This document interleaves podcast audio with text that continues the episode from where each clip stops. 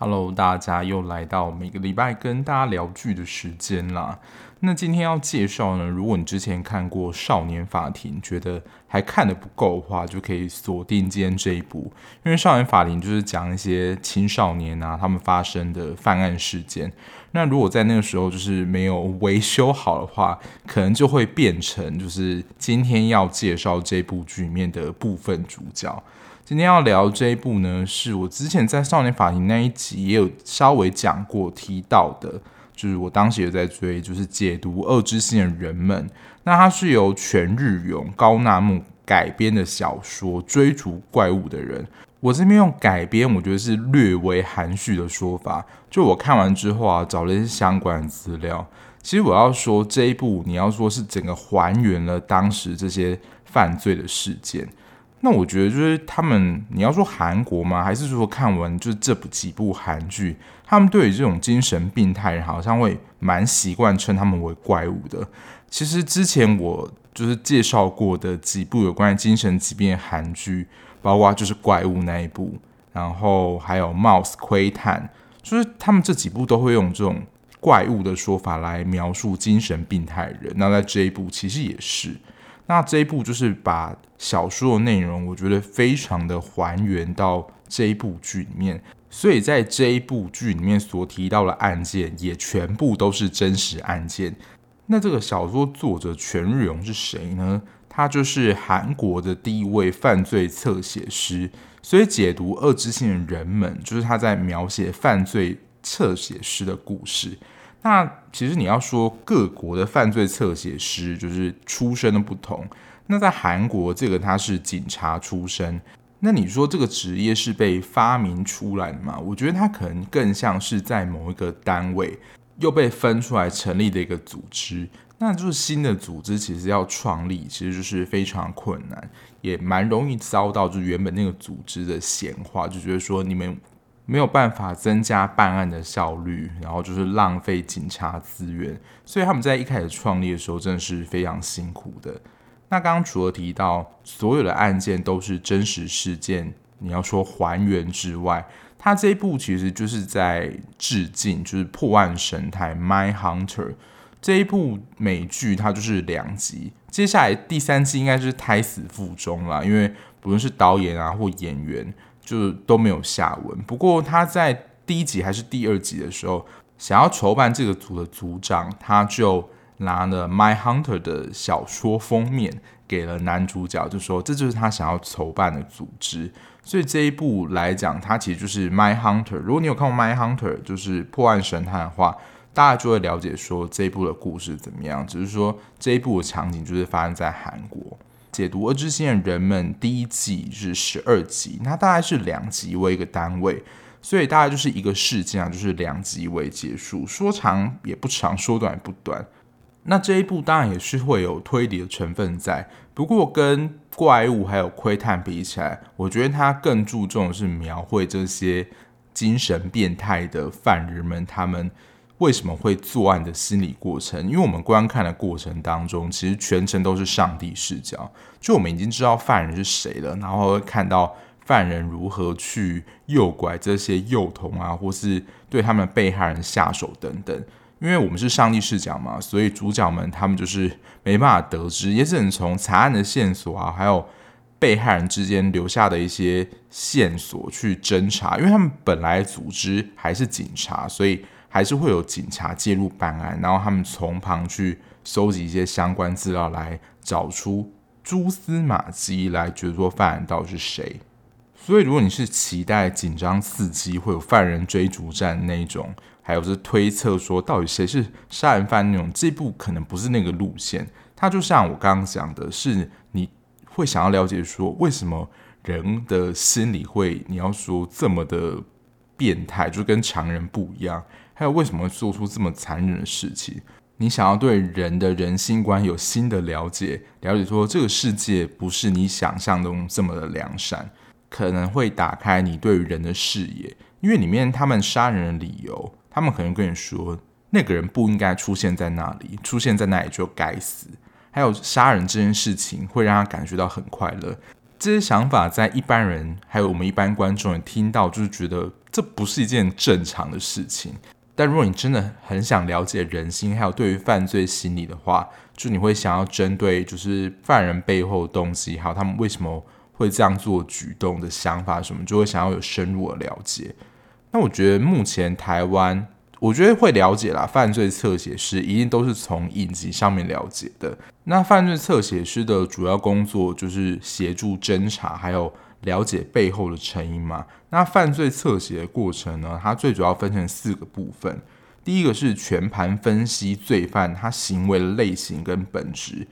并跟之前曾经犯下相同类似案件罪犯去做比对，就是收集一些资料库啊，就是了解说犯下这些事件的人有什么样共通的情形，还有深度分析犯案现场，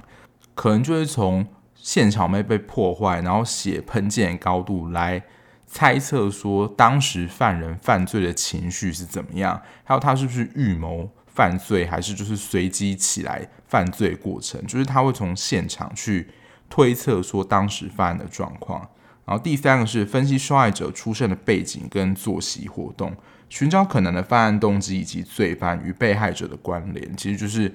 扮演侦探的角色、啊、但就是从这些实质上的证据还有相关现场的线索去推测说呃，事情的可能发展会是怎么样，来协助警方犯案还有找寻就是可能的嫌疑犯。然后第四个就是分析诱发犯人犯下该起罪案的可能因素，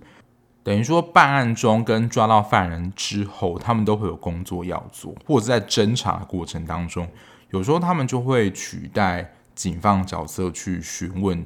犯人他不在场证明，还有可能他小时候就是那个盘问的过程。那我自己在看完少年法庭跟这一部就有一个感触出来，就以前不是常说预防胜于治疗，那我觉得人家说教育是最便宜的投资，那我觉得后期的花费，包括如果你要说罪犯来讲，关病人啊，还有对他们做精神心理治疗等等，其实都是很大的花费，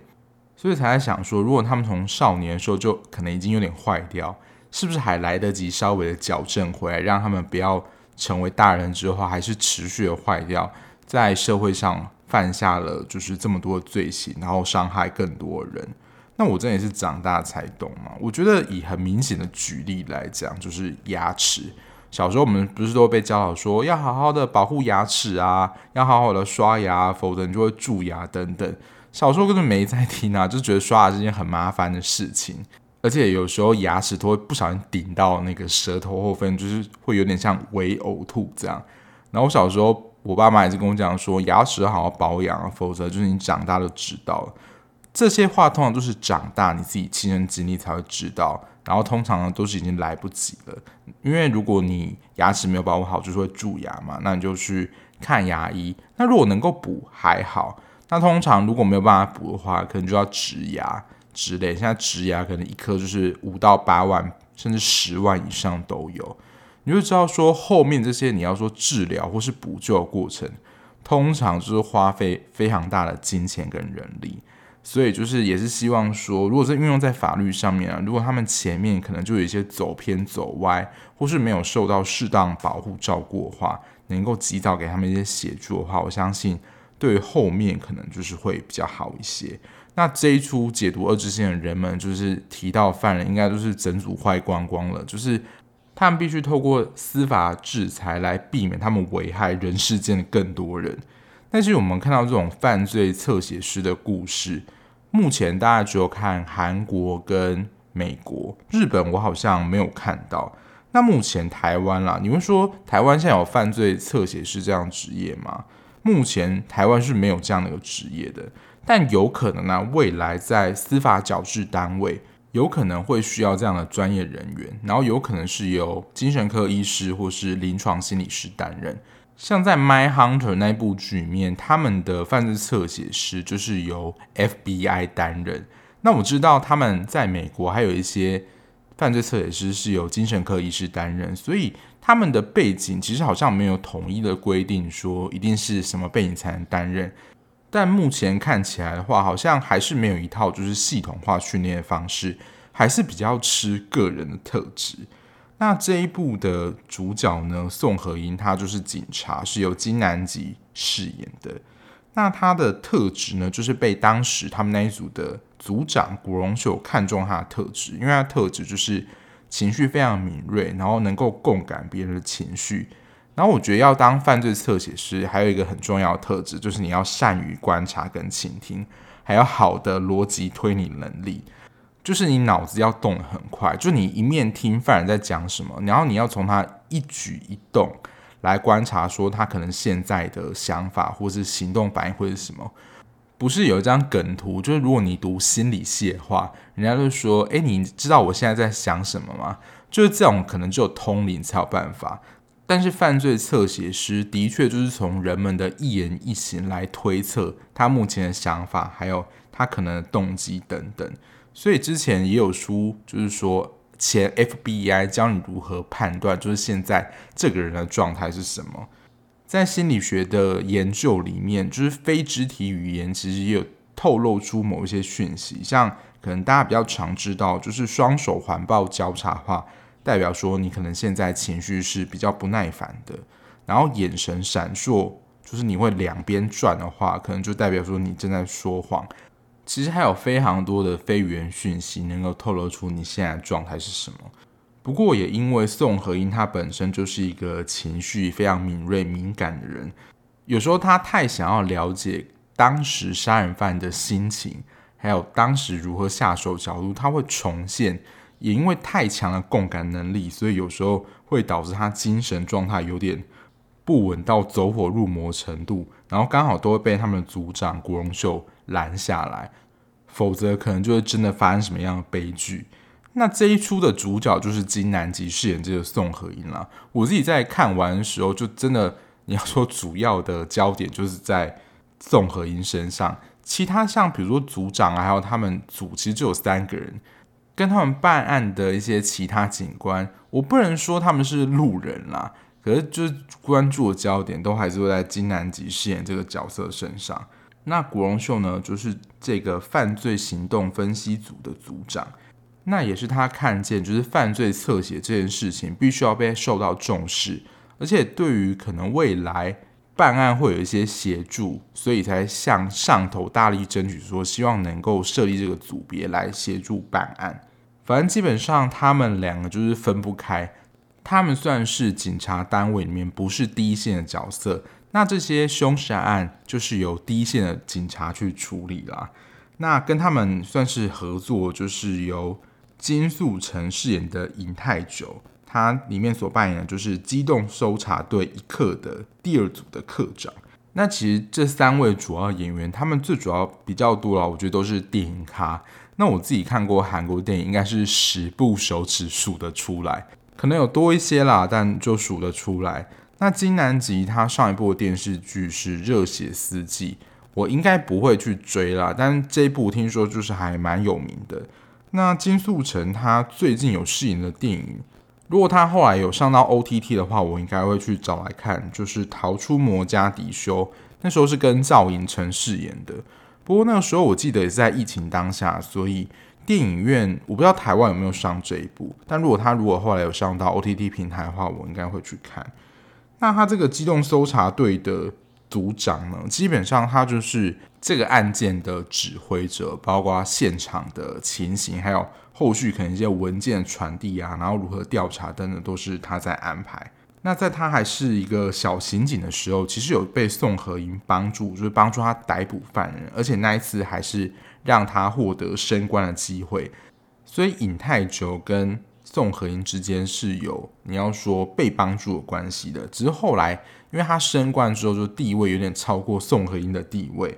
所以当宋和英跟尹泰久说要共享资料调查的时候，尹泰久的第一反应就是你不要越界超过我们就是第一线现场警察工作。我觉得这一部的第一个看点，其实因为他所描述就是一个犯罪侧写师刚草创的时期，所以我觉得跟一般的公司企业或是你要创业过程一样，就是没有人懂这个组织这个部门单位到底在干嘛，而且他们一定都是非常的重视绩效，还有你什么时候能够抓到犯人。除了警戒的风气之外，我觉得也跟现在社会风气有关，现在就是非常的讲求快速效率等等，所以你只要速度一慢的话，可能很快就被淘汰。那偏偏啊，这个训练过程还有调查过程，它可能就是真的需要长效时间才能够看到一些成效跟效果，所以如果不能马上看到成效或结果的话，他们就会判定说你这个组织没用了。虽然说我不确定真实的现场状况或是真正的犯罪侧写师会不会进入现场去调查还有采集一些证据，因为如果就机动队他们第一线的警察，当犯罪侧写师跟第一线的人员到达现场的时候，就会觉得说你是在抢我的工作或是妨碍调查，还有过去的一些报告传递来的文件可能直接对口都是这个小组长。可是宋和英就是犯罪行动分析组这边呢，也会希望说能够共享这些资源，而且在这部戏里面宋和英他是有去调查现场，可是如果以刚刚我们所说的犯罪侧写师的工作是要深度的分析犯罪现场，不过这个是在犯罪侧写师这样的工作还有这样的职业被人知道说他到底要做什么之后，才能够大家比较知道他到底要干嘛，否则就会像这部戏一样，就会被说你不要一直来妨碍现场，甚至更可能就说你闲杂人怎么会出现在这个现场里面。他们其实知道是他，但是有点讽刺他说你不要来逾越就是我的工作范围这样。因为犯罪行动分析组它就是一个新兴产业新兴的部门，而且我觉得在警察这样的组织里面是相对比较弱势的部门，那相对比较弱势的部门我觉得影响到就是资源的分配，就是钱会比较少啦，你想要做什么事情其实可能都有困难，那如果你又没有办法提出你这个组织有效证明，那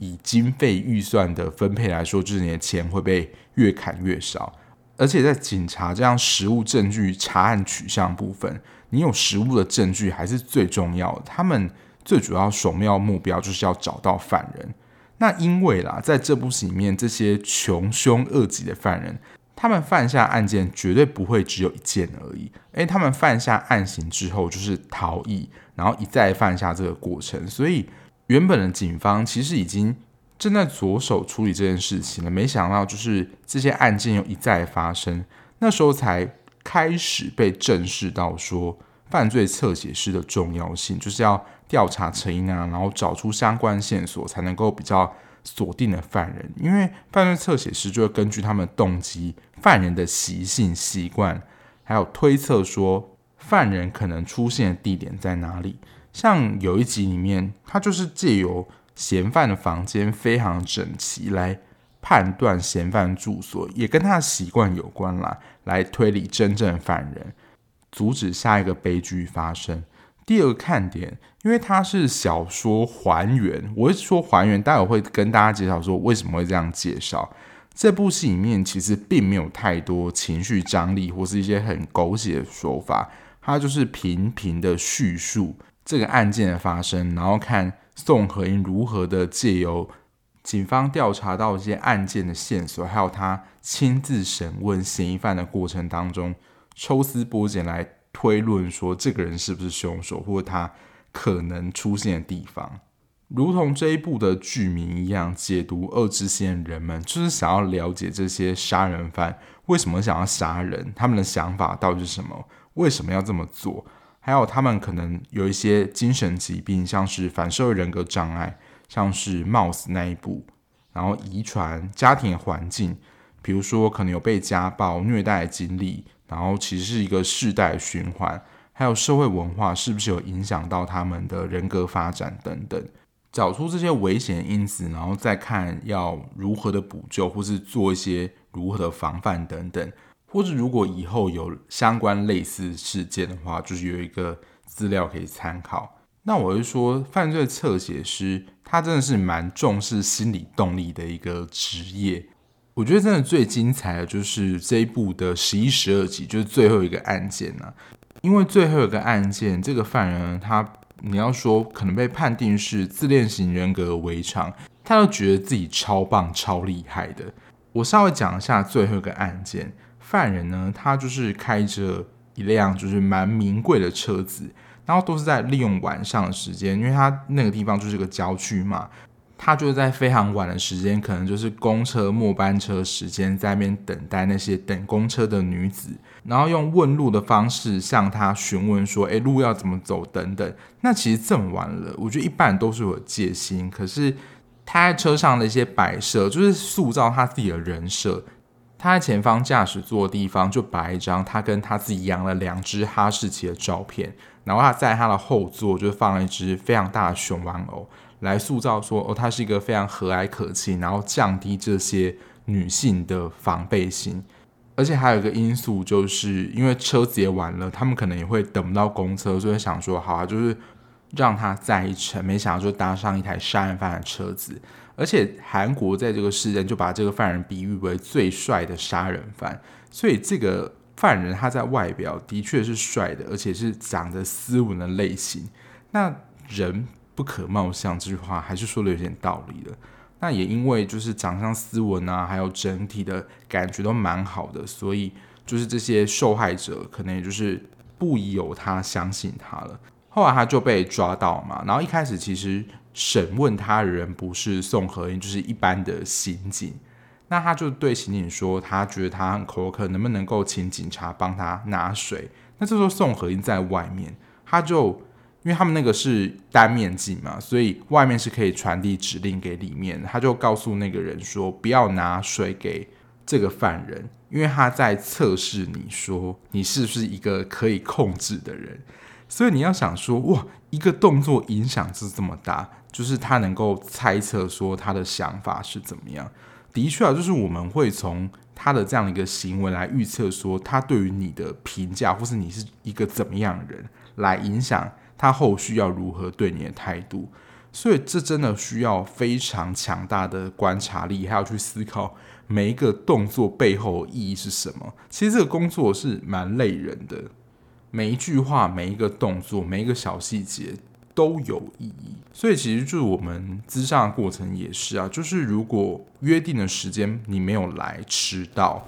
我们可能自己都会有一些解读。像我自己可能会解读为，可能在谈的过程当中碰到一些困难，你在抗拒面对这个困难，所以你以就是缺席的方式来表达你的抗拒，我们可能会这样解读啊。当然这些都只是我们的猜测，还需要跟就是个案去核对。可是他们就只能单方面的去猜测说他表现出来行为或话是什么意思，所以他们也是借由访谈访问去搜集过去也有这样相关行为经历的人他们在想什么，来去推测说如果现在碰到这个案件他可能是什么想法，就是类似资料库的概念啦，就是能够让这个资料库能够越来越大，当以后碰到这样案件的时候他们就能够很快的切入。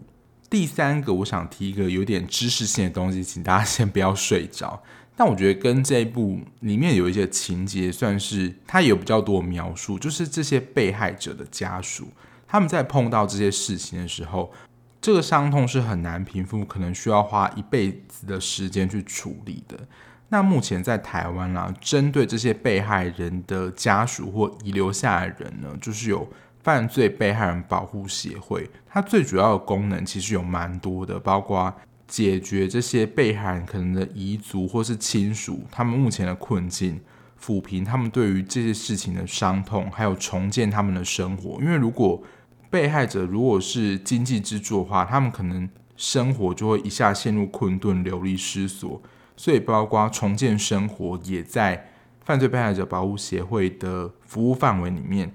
如果有具体分类的话，包括法律的服务、生理医疗安置的服务、心理治疗、家庭关怀都在范围里面。我是希望就是听众当然都不要碰到这样的事情，但如果有需要的话就可以寻求犯罪被害人保护协会这样的一个，它在全台各地好像都有分会，据我所知啦，就是高雄我所在地就有两个地方有。这是一个有点冷门的资讯啦，不过还是提供给就是听众知道一下。最后想来分享一下就是这部戏里面的案件，因为刚有说到这部戏里面的案件全部都是真实事件，那我一开始说就是它是由小说改编，这个说法真是保守了一点，因为它在这部戏里面演出的情节、角色的个性还有它犯案的手法全部都是还原，真的是还原哦，当时这个犯罪事件里面的设定。那第二个就是女童性侵分尸案，如果你有看过可以稍微回想一下，他们要确认他们搜寻这个地方是不是就是犯人的住所，就是在他的冰箱里面发现，他们在那个受害者的遗体后面发现一条冰箱的压痕，然后追查起说哦，原来过去被害者就是被关在这个地方，真实的案例也是这样的一个叙述。那其实在这个案件里面，就是刘永哲，就是这个事件原型的犯人啊，他杀了八个妇人，然后十一个应召女郎。大家可以看到，他就是有一种扭曲的使命感，觉得他自己就是上帝，他杀他们只是在惩罚他们这样。其实这跟 Mouse 窥探那一部的情节是有点类似的。然后包括里面他有提到，他自行的研究分尸，还去书局找了解剖学书来看。然后在侦讯过程当中癫痫，然后逃离这个侦讯的过程，这些都是在真实事件时候有发生的情况。然后下一个案件就是所谓的快乐杀人犯，他杀人这件事情只是让他觉得说很开心，所以他觉得非常的快乐。然后在剧情当中他有提到，他为了杀人而练习跑步，因为在剧情当中他就是戳了一刀，然后其实一开始没有确认说人是不是死了，他就很快的跑走，就是跑得非常的快。然后为了湮灭证据呢，把鞋底全部割掉，就不会留下那个鞋子的纹路，就知道他穿的鞋子是什么嘛。还有他被逮捕的方式，他被逮捕就是因为侵入民宅，然后就是那个睡醒人就说诶，你怎么在这里，然后就被制服了。在现实世界当中，他的确也是因为闯入民宅而被抓到。然后最后一个案件就是韩国最帅杀人犯，他其实这个妻子是他第四任妻子。剧情当中他不是有提到他有曾经因为诈领保险金这个前科，这个也是真的，就是他放火烧了他的妻子跟丈母娘来诈领那个高额的保险金。哎，他其实对于他成长的过程，我找到资料有蛮多的叙述，其实他成长的过程没有什么太大的，你就说被虐待啊，或者是被侵犯，这种我们可能比较常有印象当中，就是可能长大会成为社会头版这种成长过程。他要成长在一个和顺的家庭，他一开始有比较明显的特征，就是他在当兵的时候，在当兵期间偷了一头牛开始，就这件事情结束之后，他就被解除兵役。不然在邻居眼中他就真的是一个正人君子，然后蛮斯文，你不会把他跟连续杀人犯就是摆在一起的。那刚刚除了提到那个诈领保险金，他在作案之后盗领的那个大学生的提款卡七十万韩元，还有他最后我觉得是有点拙劣啊，讲说这是戏剧效果吗，就是有点为了就是欲盖弥彰，他就是为了要湮灭证据，他就是把他自己的车子烧了，就是让警方没有办法找到他的证据。但我觉得最后也是蛮搞笑的，就是宋和英跟组长就在那边说，你以为警察都是那么笨了吗，就其实他们都已经大概知道说真相是怎么样，然后也掌握一些相关证据，所以就是在警察要来查的时候把车烧毁，这就是欲盖弥彰的行为，就是被警方看破手脚了。所以这个盗领七十万元还有烧了车子湮灭证据，这个也都是当时他有做的事情。然后我刚刚讲这些其实都还不是我觉得最毛骨悚然，我用毛骨悚然觉得有点可怕，是说大家如果有看过的话，我会把这个照片放在我的 I G， 就是他在第三跟第四个事件，就是快乐杀人犯跟这个韩国最帅杀人犯，他找来的演员跟真实的犯人长相我觉得至少有 百分之七八十相似，我觉得这个也太会找吧，你会看到就是有点可怕，所以我才会说它是一个还原作品，几乎不能用改编作品了。它连犯人的长相的选角都有点还原，这才是真的令人我觉得有点可怕的地方。就最后说一下，就我看完这一部剧的一个想法，因为我自己本身是对于犯罪心理啊，然后这些题材是蛮有兴趣的，然后加上金南吉的演技，我觉得也不错，他要把这个刑警他面对从一开始就刚开始接触这些精神疾病的罪犯的心情，然后到后来就是他自己心上一些变化，他其实在整个人物的人设上，他的心境转变历程他是有描写出来的，所以你不会觉得说好像主角演技就是一成不变，紧张感就相对的比较少一些，因为其实我们就知道是上帝视角，我们都已经知道犯人是谁了，只是我觉得你就可以化身就是自己是一个小侦探，你可以观察说、哦、犯人哪些言语还有行动可能就是他的一个败笔或是露馅的地方，就是可以自己变成宋和英的角色去推测。然后在他的很多的剧情里面，其实会看到就是时间的推进，比如说事件发生几个月后或是几年之后，我在想啦，他可能是配合真实的时间，或是在描述说就是侦办这样案件其实是真的会需要花蛮多的时间才能够看到一些成果的，因为他们前期也真的是熬了很久，到后来啦才被就是警察上层单位重视，否则一开始他们我觉得真的也很想要放弃。而且他的故事算是偏独立，大概就是两个是一个案件，所以如果你看累就跟少年法庭一样可以稍微的休息一下。那最后我会说就是第一季他在最后啦其实就是有下了一个有点像是对于电视机前面的犯人呛虾，他就是以华城连续杀人犯这个案件也改编了，就是在很多戏剧跟电影里面，就跟前面的嫌犯呛虾说不要以为就是你现在在外面可以逍遥法外，就是还没有被抓进来我就是会去抓你的，所以我觉得有极大的可能性是为了第二季做铺陈，这当然也是可以他就是最后一个 ending 啊，不知道可能一切还是要看最后的收视率还有制作方是怎么样。那我自己在 P T T 看的普遍的评价基本上都是不错的，那反映在收视上其实我觉得也还不差，它最高有到 八点三 平均是七左右。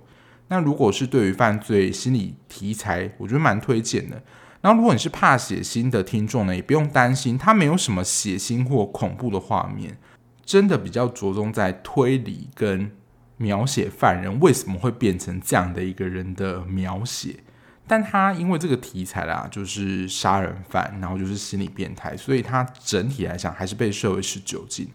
就它的题材是比较沉重口味重一点，但在画面啊什么就是其实都我觉得都还 OK。好啦，那今天节目就到这边啦。那如果喜欢这样聊剧的 Podcast 频道的话，不论是用任何平台收听，按下订阅键就能够比较快收到节目通知咯。当然还是希望大家都可以多多订阅啦，支持我的节目。那如果你看完剧有什么心得想要跟我分享，或者是对节目有什么改善意见的话，也欢迎到我的 I G 找我哦。那我们下期节目再见啦，拜拜。